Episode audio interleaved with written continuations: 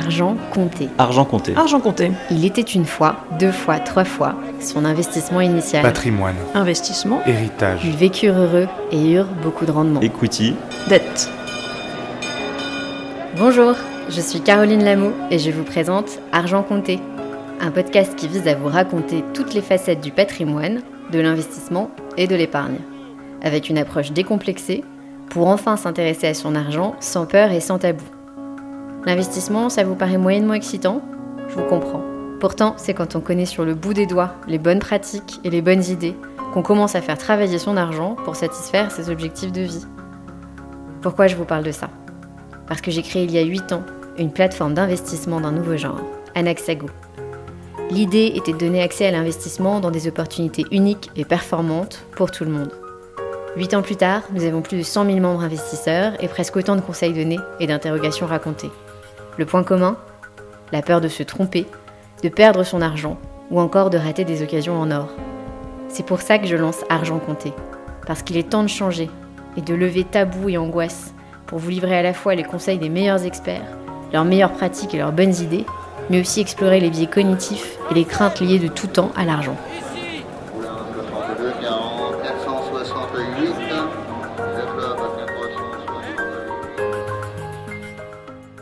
Aujourd'hui, dans Argent Compté, il était une fois le salaire à la demande. D'après un sondage Opinionway de décembre 2022, près d'un Français sur deux préférerait recevoir sa paie au fil du mois plutôt qu'en fin de mois. L'objectif Faire davantage face aux imprévus.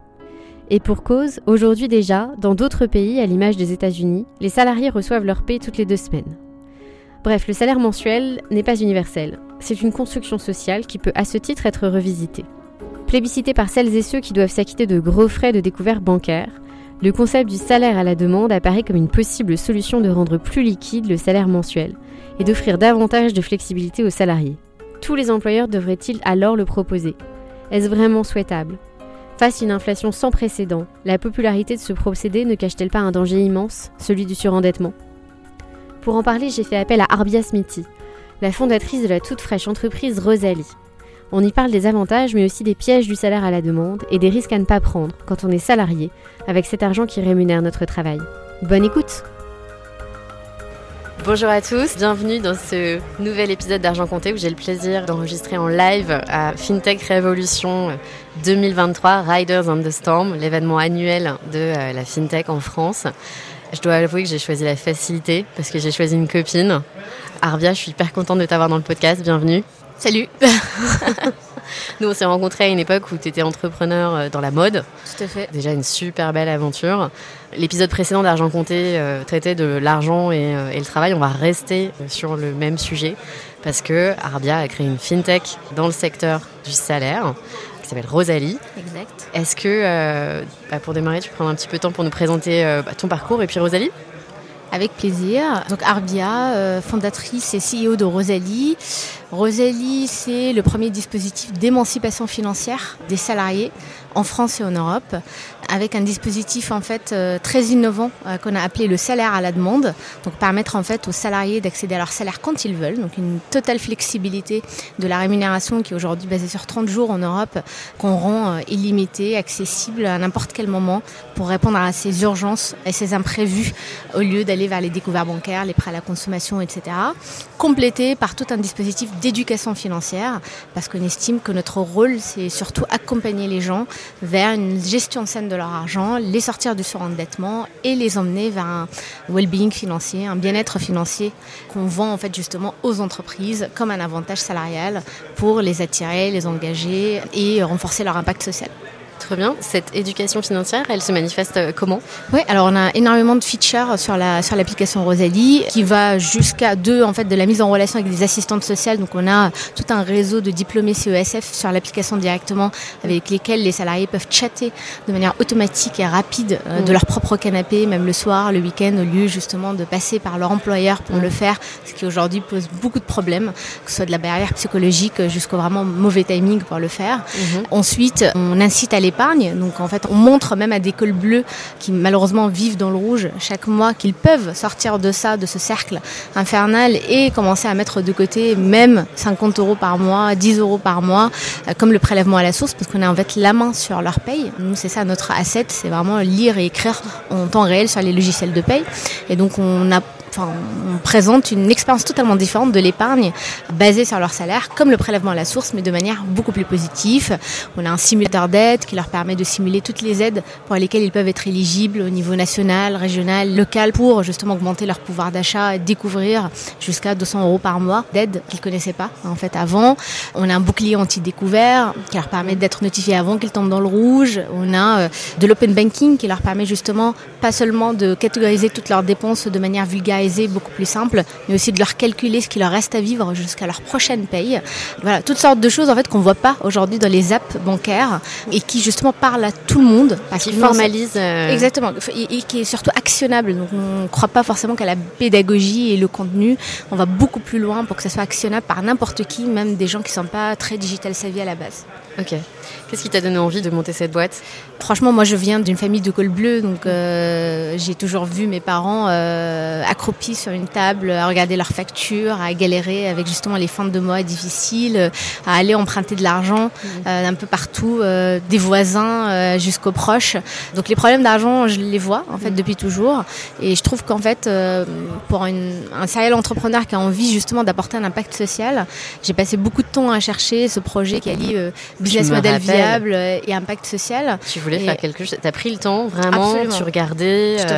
C'était vraiment une vraie démarche, euh, clairement, de, de, recherche qui était quand même pas facile à trouver parce que trouver un impact qui soit intrinsèque au business model, c'est pas évident. Mmh. Et c'est vrai qu'en fait, je suis arrivée à la constatation que l'argent, euh, c'est presque en fait le, la clé pour changer la vie des gens, euh, clairement, et impacter le maximum de gens en fait autour de soi. Et quand on améliore la santé financière, mmh. surtout dans le contexte actuel, euh, que ce soit euh, avec l'inflation, la crise économique qu'on vit, etc.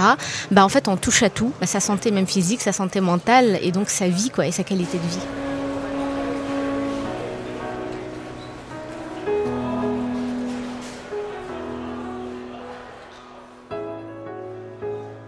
Complètement. Bah, L'argent, c'est le nerf de la guerre. On dit, euh, exact. On dit euh, pas assez souvent, peut-être trop souvent, ça dépend. Aujourd'hui, Rosalie, c'est une solution qui s'implémente à travers la demande d'une entreprise, à travers la demande des salariés. Comment ça se passe concrètement? Ouais, nous en fait, on a choisi un business model B2B2C. Donc on n'a pas envie de, de, donner ça en fait directement aux salariés, lui faire payer parce que clairement ça n'a pas de sens.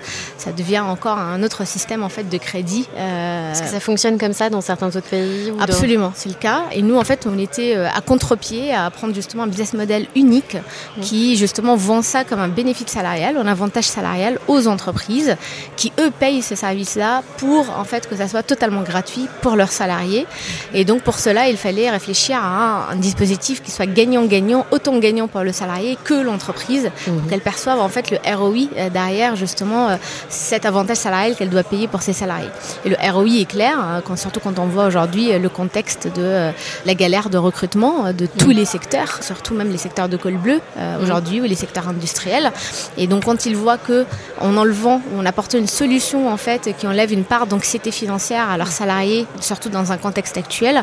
Ils voient directement les conséquences sur leur productivité, sur la baisse de turnover, l'absentéisme, sur justement euh, le renforcer leur politique sociale, euh, leur, leur marque employeur. Donc tout ça, c'est à des coûts énormes en fait pour la boîte mmh. et donc des gains aussi importants qu'on lui apporte, en plus de simplement euh, lui digitaliser euh, la compte sur salaire, qui d'ailleurs est une obligation légale. Je ne sais pas si tu le sais. Euh, vraiment, enfin, j ai, j ai, on a découvert que 80% des Français ne savent pas que c'est un droit.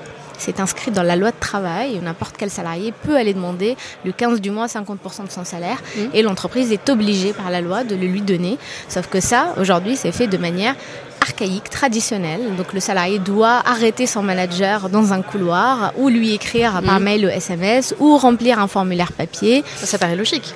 Non, mais c'est une vraie demande, tu vois. Ah, bien sûr, bien une, sûr. Mais imagine faire ça chaque mois ou quand on a besoin. Et en fait, le recevoir une semaine, deux semaines après, parce que c'est le cas, puisque c'est un process manuel qui prend du temps en fait pour l'entreprise, une ouais. complexité administrative derrière, avancer l'argent ouais. qui est très compliqué aussi par la boîte, alors qu'elle galère déjà à, à, faire la paye mmh. correctement à la fin du mois. De faire ça plusieurs fois, en plus pour différents salariés et différents montants, c'est très compliqué. Donc tout ça, en fait, on le rend euh, no-brainer. Pour les boîtes, donc totalement digitalisé. L'employeur ne fait plus rien. Vraiment, c'est automatique de A à Z sur une application mm. mobile. C'est nous qui finançons tout la compte, donc euh, toutes les acomptes, toutes les demandes. C'est ce qui fait que du coup, on ne touche pas le BFR des entreprises, on ne touche pas à leur trésorerie change rien en fait à leur process de paye actuel, aux comptabilités, aux masses salariales. Toi, tu es payé à la fin du mois quand. Euh, voilà, nous à la fin du mois, simplement, on a déjà soustrait les montants qu'on a donnés instantanément aux salariés, parce que ça c'est aussi c'est un avantage énorme. Nous, en mm. fait, on te donne euh, le mm. salarié tout de suite accès à ton salaire gagné quand tu veux. Le premier, le 2, le 3 du mois, le 10, le 15 et même à 2 heures du matin quand on a besoin réellement, pas en fait euh, quelques jours après, ce qui est le cas aujourd'hui. Donc on remplace complètement le découvert bancaire qui est instantané aujourd'hui, mais qui est très limité en termes de montant et surtout payant. Et c'est ce qui fait en fait que les gens euh, rentrent dans ce cercle d'endettement. Ben là c'est payant, mais c'est payant pour l'entreprise. Bien sûr, voilà. Oui, parce que de toute façon ça lui coûte. C'est 3 euros par mois par salarié, donc on a choisi un abonnement fixe qui n'est pas du tout indexé ni Sur euh, à l'usage, ni au montant des comptes avancés, pour montrer qu'on est aligné avec cet impact social, où on n'a pas envie d'avoir l'intérêt de pousser à l'usage. C'est tout le contraire en fait qui se passe. On a tout intérêt en fait à prendre les gens, les sortir de ça et les emmener vers une éducation financière pour qu'ils aient plus besoin dans le futur ni de découvert bancaire, ni même d'un compte sur salaire. Et ça, euh, il fallait aussi que ça, ça, se traduise sur le business model lui-même. Ok. Et euh, est-ce qu'il y a des critères pour valider une avance sur salaire Est-ce que vous, vous avez des critères euh, Par exemple, euh, tu peux pas le faire plusieurs temps de fois par an euh, Comment ça se passe Alors non, justement, c'est ça la grosse différence par rapport à n'importe quelle boîte de crédit aujourd'hui ou n'importe quelle autre fintech. Nous, on score personne ni l'entreprise ni le salarié. On n'a pas besoin parce que justement on prend en fait on se base sur la data qu'on voit sur le logiciel de paye pour automatiquement en fait te calculer combien tu as gagné euh, aujourd'hui. Mhm. Donc on n'a même pas le droit de te scorer, de scorer, on score personne. Et donc on n'a pas de critères, ça peut être n'importe qui euh, de euh, le chauffeur, la femme de ménage dans les, les, services en fait à la personne jusqu'à en fait un cadre dans une boîte de conseil. On couvre tout le monde parce que de toute façon c'est une obligation légale pour tous les salariés. Ah oui, non, je parlais pas de, scoring en fonction des, euh, des salariés. Je pensais, euh, par exemple, est-ce que euh, je peux faire 12 demandes au mois de janvier avoir mon salaire de l'année? Ah oui, bien sûr. Enfin, c'est vraiment relié plutôt à ton salaire gagné. C'est pas une avance. C'est-à-dire que le 5 du mois, tu as travaillé normalement 5 jours depuis le début du mois. D'accord. Donc pourquoi attendre le 30 du mois pour avoir l'équivalent de 5 jours de travail que tu as déjà fait? Tu peux les avoir tout de suite. Donc c'est limité par rapport au, en fait, au, vraiment salaire gagné, ce qu'on appelle earned wage. Donc vraiment, le salaire gagné, c'est pas un crédit, c'est pas une avance. Et par contre, tu peux le demander tous les jours du mois. Tu peux à la fin de chaque journée, comme il y a des siècles, quand on passait en fait prendre le chèque euh, de, de son employeur, bah, prendre automatiquement en fait l'équivalent de ta journée de travail si tu as envie de gérer ton budget de cette manière. Il y en a ceux chez nous qui, enfin beaucoup d'utilisateurs qui l'utilisent pour budgéter chaque semaine. Mm. Donc euh, ils prennent en fait presque leur salaire par semaine, comme aux États-Unis, en Angleterre, alors qu'on est en France. Euh, à l'ancienne en fait. À l'ancienne quand tu étais À l'ancienne, non, parce que maintenant c'est devenu très trendy. Si vous allez sur les réseaux sociaux, tu as énormément de maintenant de de femmes qui mettent justement des stories euh, en, sortant en fait tout leur salaire en cash mm. à la fin du mois et en les dispatchant sur quatre euh, enveloppes. Mm. Donc une enveloppe pour chaque semaine du mois parce que c'est normal, c'est connu, c'est plus facile de gérer son argent sur un temps plus court. C'est mm. juste que là en Europe, on a basé tout sur 30 jours pour aller dans le sens du BFR des entreprises et de leur process. Et donc nous, clairement, on touche pas à ce process-là, mais on révolutionne l'expérience du salarié.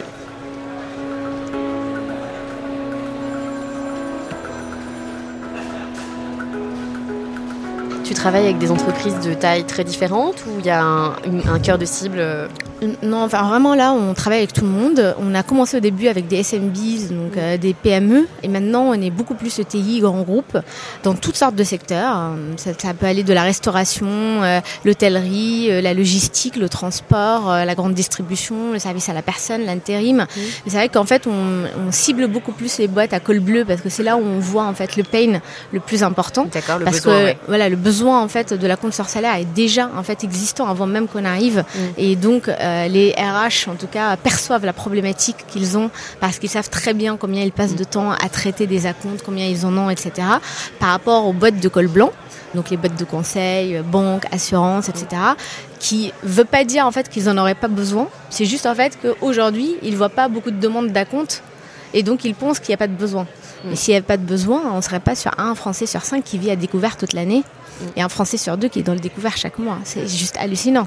Donc bien sûr que ça, un Français, c'est pas forcément un col bleu, ça peut être aussi des cols blancs. Et c'est l'expérience en fait de Rosalie qui démontre ça. Donc quand on rentre dans une entreprise aujourd'hui, bah, en fait l'entreprise elle est obligée de donner l'accès à Rosalie à tout le monde jusqu'au en fait euh, au C-level euh, chez elle et c'est là où nous on voit du coup l'usage qui est aujourd'hui presque aussi important euh, des cols blancs et des cols bleus. Ok.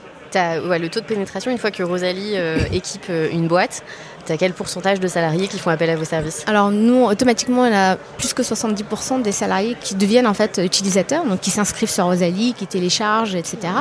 Et selon l'usage, donc ils peuvent choisir d'utiliser la compte tous les jours ou deux fois seulement dans le mois ou deux fois dans l'année, mm. peut-être avant euh, Noël et avant euh, l'été, pour prendre leur, leur enfin les vacances, etc.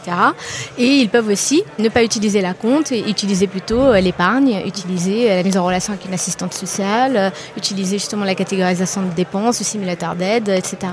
Mais on a une pénétration très forte, on arrive vraiment à toucher presque 100% des salariés euh, sur l'année sans problème, qui ont au moins utilisé euh, une fois euh, Rosalie. Ok, utiliser l'app, donc pas forcément fait une demande d'avance sur salaire. Sur les, les demandes d'acompte, d'acompte, pardon. T'inquiète, c'est normal. les, sur les demandes d'acompte, on est plutôt autour de 30% des salariés chaque mois qui font au moins une demande d'un J'aurais dit entre 20 et 30%. 30%,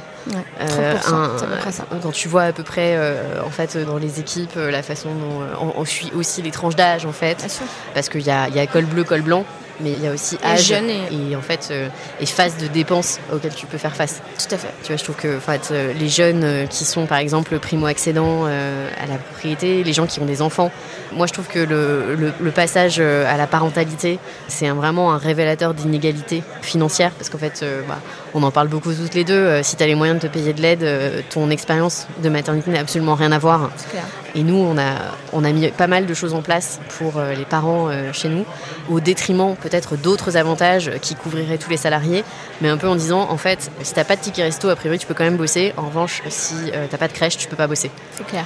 Donc euh, je trouve que c'est hyper intéressant. Aujourd'hui, vous équipez combien d'entreprises en, France et en Europe 250 salariés, enfin 250 entreprises pardon. Et ça représente combien de salariés Aujourd'hui, on a plus de 100 000 utilisateurs actifs par mois sur l'application. Ok, trop bien.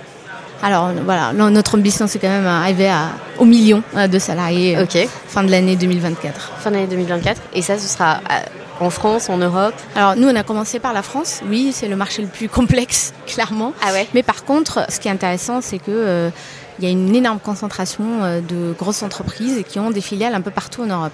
Ce qui fait que du coup, quand elles contractualisent avec nous ici, elles nous ouvrent automatiquement, elles nous demandent en fait d'accompagner leurs salariés dans toutes les filiales européennes, et ce qui nous permet en fait de tester d'autres marchés rapidement, sans en fait, euh, sans risque quoi, sans, euh, bah, sans les dépenses liées à l'internationalisation. Exactement, exactement. Et ça, ça du coup, ça nous permet de voir à quel point en fait ce marché est mature, parce que quand j'ai lancé Rosalie, on était les premiers sur l'Europe, donc c'est un marché vraiment totalement vierge, et là déjà en fait, on essaie de l'évangéliser au maximum ici, mais on n'a aucune idée, en fait, sur les autres marchés, mm. si c'est le cas ou pas, même si on est à peu près sur les mêmes timings. Et donc, servir justement une usine euh, d'un client à nous, euh, je ne sais pas, au Portugal, en Espagne, en Italie, etc., permet de voir très très rapidement, en quelques mois, mm. euh, l'intérêt, en tout cas, des salariés, des entreprises là-bas, avant de décider de recruter une équipe locale et commencer en fait à, à faire de l'internationalisation comme on le sait.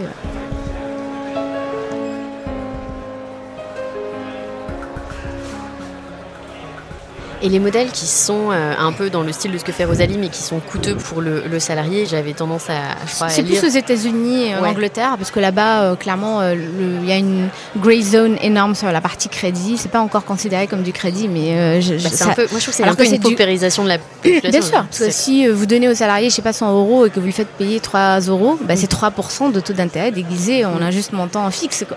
voilà. aussi simple que ça. Mais peut-être après aussi, il y a une culture de dette très très forte en Angleterre, aux US. en comparaison de toutes les façons avec ce qu'ils payent en fait aux banques, euh, on est loin. Mais encore une fois, on, je pense qu'on sous-estime la France en pensant qu'on n'a pas la même culture de dette, qu'on est loin de ça, euh, que les gens ne s'endettent pas, alors que les statistiques montrent totalement l'inverse. Hein. Enfin, quand on parle de 7 milliards d'agios euh, payés par an par les Français seulement, mm. bah, c'est compliqué. Honnêtement, c'est juste que nous, on ignore, on ne sait pas. Enfin, un Français ne sait pas combien il paye en fait d'agio, même si on ah commence à peine à communiquer là-dessus. Alors qu'un Américain, un, Anglais, il sait très bien. Et c'est exactement en centime près euh, combien ils payent Ah ouais. en frais bancaires. Ouais, tout à fait. Ouais, bah c'est vrai qu'on est dans un pays qui a un héritage euh, paysan, marxiste, euh, qui déteste la dette. En fait, Euh, moi, je, me- je me rappelle que chez moi, on disait. c'est mal de faire un crédit, quoi. Et que tant que tu as un crédit, par exemple, sur ta résidence principale, t'es pas vraiment Bien propriétaire. c'est connoté négatif énormément ici. Après, on en a besoin, quoi. C'est ton tel effet de levier, en fait. Ça fait. Quand tu es jeune, c'est ton principal effet de levier, c'est ton travail. Euh, On en discutait euh, ce matin sur le panel euh, PropTech avec, euh, avec Kevan qui a monté Virgile. Oui, qui, connais très bien.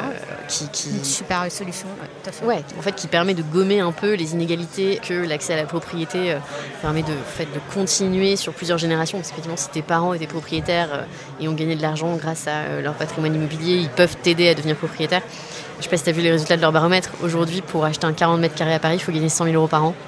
Ça m'étonne pas. C'est, et C'est- ultra angoissant, en fait. sûr. Ça veut dire que qui gagne. euh, je ne connais pas les stats sur combien de personnes gagnent 100 000 euros par an, mais bah, bientôt je les aurai avec, euh, avec Rosalie.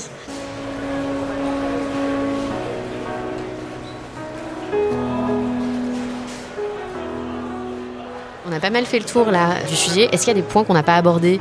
Et que tu trouves intéressant de partager euh, sur cette tendance Enfin, c'est une tendance de toutes les façons qui est en train d'arriver en force. Euh, Ouais. Oui, en fait, certes, quand j'ai commencé, euh, il fallait que j'éduque sur le problème pour vendre la solution, ce qui est compliqué. Maintenant, je pense qu'on n'entend parler que de ça, malheureusement, à la télé et aux médias, à cause de cette crise qui ne fait que justement augmenter aujourd'hui et apporter un simple outil justement euh, par les entreprises à leurs salariés qui en plus lui apportent un ROI me paraît très logique et très normal.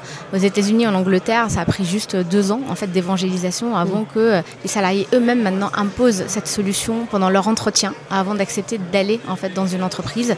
Et donc toutes les boîtes en fait elles le proposent. Donc c'est devenu aussi banal, aussi évident resto, que euh, voilà la mutuelle ou un Oui, ticket ouais, resto. Tout à fait. Et donc nous vraiment notre ambition c'est de devenir aussi important et aussi évident que la mutuelle aujourd'hui parce que ça s'inscrit dans la loi de travail, parce que c'est simplement une digitalisation, une facilitation et surtout un accès et flexibilité important aujourd'hui et urgent pour euh, les salariés. Et de deux, j'estime que la verticale de la santé financière, elle doit avoir sa place à côté de la santé physique et la santé mentale parce qu'elle a la même importance pour les gens aujourd'hui. En fait, c'est surtout que moi, ce que je trouve excessivement gênant, c'est que dans un monde capitaliste, si tu connais pas les principes de base de la finance, en fait, c'est comme si tu joues à un jeu de société sans les règles du jeu. D'accord. Est complètement d'accord. Et des gens, même comme nous, qui ont fait des écoles de commerce, des écoles d'ingénieurs, dans ton cas. On n'a euh, pas appris ça à l'école. Non, personne. Tu vois, moi, j'ai fait une, une fac de finance. On ne parle pas de, de gestion de patrimoine, on ne parle pas de, de finances privées, de finances perso, ce qu'on essaye d'ailleurs de faire dans ce podcast, de dire on va, se, on va essayer de lever un certain nombre de tabous pour se parler, se dire que euh, c'est un truc qui fait peur, c'est un truc qui angoisse, mais qu'une fois que tu te poses dessus, a priori, euh, tout le monde peut y arriver. quoi. Moi, j'ai trop de copains qui se disent mais en fait, j'y comprends rien, je sais pas comment faire. Et puis, c'est ouais, un sujet dont tu parles pas trop. quoi. Tout à fait. Tout à fait. On va passer aux petites questions que je pose euh, à la fin de chaque épisode. L'idée, c'est de définir ton profil d'investisseur. Ok, Les chaussures ne comptent pas. ça marche. Dommage. Moi, j'avais demandé hein, au début, euh, c'est des vrais placements. Est-ce que si tu devais refaire des choix d'investissement à 20 ou à 30 ans, il y a des choses que tu ferais différemment? Oui, bien sûr. Première chose, clairement commencer à investir dans des startups beaucoup plus tôt. C'est dommage parce qu'en fait, on pense euh, le faire que quand on a déjà fait un exit, euh, Non, puis c'est Euh, rare. etc. Attends, il y a- il y a- moi, mes, mes clients dirigeants de start-up qui ont cédé, c'est ceux qui ont moins envie de financer des start-up. ah, hein. c'est ce qui est dommage parce qu'en fait, je pense qu'on peut commencer à le faire très tôt, même en étant en fait Oui. en, en train de travailler ou à la sortie de l'école ou même à l'école Mm. avec très peu de moyens, que Mm. ce soit avec le crowdfunding ou même en fait ensuite avec une petite bille parce qu'il y a plein de startups qui accepteraient en fait de commencer avec un petit ticket Ouais. sans problème. Ça te permet en fait de euh, commencer à, à t'entraîner Mm. beaucoup plus rapidement parce qu'en fait si tu commences ça tard et qu'il te faut au minimum quelques années d'entraînement, Mm. d'échecs, etc. avant vraiment d'arriver à comprendre euh, quel serait ton pattern en tout cas d'investissement, Mm. c'est dommage, c'est trop tardif. Et donc Ouais. moi j'aurais bien aimé commencer beaucoup plus tôt, euh, clairement, y consacrer un peu plus de temps, prendre plus de risques, parce que c'est vrai que Ouais. ça, euh, ça aussi le profil de risque euh, est, est très important. Mais après bien sûr euh, diversification. Enfin moi je mets jamais euh, Ouais. mes œufs dans le même panier, euh, ça c'est clair et net. Donc c'est diversifié avec des pourcentages très clairs. Donc une partie clairement où on est sûr enfin, on est très confortable pour les perdre à 100%. Ça, c'est très important. Donc ça, j'en mets euh, que ce soit sur les startups Ouais. ou euh, même en crypto. Enfin, je, je- ça- ça, on est vraiment sur la partie vraiment très très risquée. L'argent Et- que tu regardes plus, quoi. Voilà, Ouais. complètement. Et après, euh, pour le reste, il y a diversification, euh, ETF, euh, real estate, l'immobilier, euh, Mm. voilà, enfin toutes sortes de Ouais. diversification un peu standard, quoi. Commencer à t'équiper plus tôt.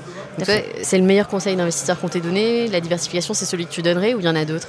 La diversification, euh, clairement, oui, euh, ce que je parce que euh, j'ai pas compris ça du premier jour, hein, ça c'est clair, ça a pris du temps. Mm. Pareil, commencer plus tôt, c'est un regret plutôt parce que quand on commence, on se dit ah, mince, en fait, euh, le temps que j'apprenne, la courbe d'expérience prend du temps, elle n'est pas en fait euh, immédiate euh, et c'est dommage en fait de l'avoir pas fait euh, Mm. avant pour justement euh, saisir des belles opportunités. Investir quand c'est la crise et pas l'inverse. Ça, c'est très important. Il Ouais. faut vraiment euh, bref, penser out of the box, réfléchir comme les Américains, ils sont très forts en fait, et ils Ouais. saisissent les opportunités quand personne en fait Oui. là. Et c'est là où en fait tu chopes des opportunités les meilleures. Mm. Clairement, tu es moins de concurrence, tu es sur des meilleurs prix. Mais pour ça, il faut avoir du cash à ce moment-là. Donc il faut aussi être très prudent sur la diversification et euh, Ouais. laisser une belle poche pour justement les jours où, euh, où c'est compliqué. Primer la liquidité. Tout à fait. Ok. Est-ce qu'il y a des règles que tu t'imposes dans tes placements? Je fais pas plus de temps par an ou euh, Pas vraiment. C'est euh, avant c'était plus par rapport à des pourcentages qu'on m'a conseillé de faire. Mm. Maintenant je suis beaucoup plus au feeling, beaucoup plus cool par Ouais. rapport à ça. Et c'est surtout par rapport au timing et les coups de cœur. Enfin, parce que oui, on aussi, investit aussi avec euh, avec euh, avec le cerveau, mais aussi le cœur. Parce Bah, que parfois voilà, on, on- voilà, on tombe juste amoureux d'un projet et on se dit c'est pas juste une histoire en fait de pourcentage de risque. Ouais, je comprends. Pour ceux qui aimeraient aller plus loin dans les sujets qu'on a abordés aujourd'hui, notamment de la compte salariale, est-ce qu'il y a des ressources que tu proposes? Est-ce que par exemple il y a une partie de l'app Rosalie qui est accessible quand ton Bien entreprise n'est pas cliente Alors le meilleur c'est notre site rosalie.com. On a fait même des simulateurs gratuits en fait euh, accessibles à tout le monde pour simuler euh, justement euh, ce que l'entreprise gagnerait en termes d'attractivité, en termes de justement de, de baisse de turnover, etc. par rapport au nombre de salariés qu'elle indique Mhm. grâce justement à cet accès-là et un simulateur côté justement euh, B2C donc euh, public euh, particulier pour voir justement comparer un acompte sur salaire versus un découvert bancaire, un dépassement de découvert, un, microcrédit, etc. et voir en fait l'intérêt derrière ça. Et ensuite tout le reste en fait comme produit intéressant qu'on a parce que c'est des fonctionnalités et des expériences utilisateurs qu'on a vraiment réfléchi de A à Z, de zéro, en prenant en fait des choses qui existent mais qu'on trouvait très élitistes, qui se proposent plutôt à des gens euh, très éduqués déjà et qui sont dans un niveau d'investissement euh, différent. Et on prenait les mêmes bénéfices et on essayait de les vulgariser pour les rendre très accessibles et actionnables par le commun du mortel, quoi. Tout le monde, quoi. Euh, Même un col bleu qui estime qu'il pourrait jamais en fait mettre de côté, on lui montre par A plus B qu'il peut commencer, même très Ouais, peu. Même avec Très 2 euros, que c'est une, Tout à c'est fait. une prise d'habitude. Exact. Extra. Bon, trop bien. Merci Arvia. Merci Caroline. Merci à tous pour votre écoute. Je vous dis à très bientôt pour un nouvel épisode d'Argent Compté.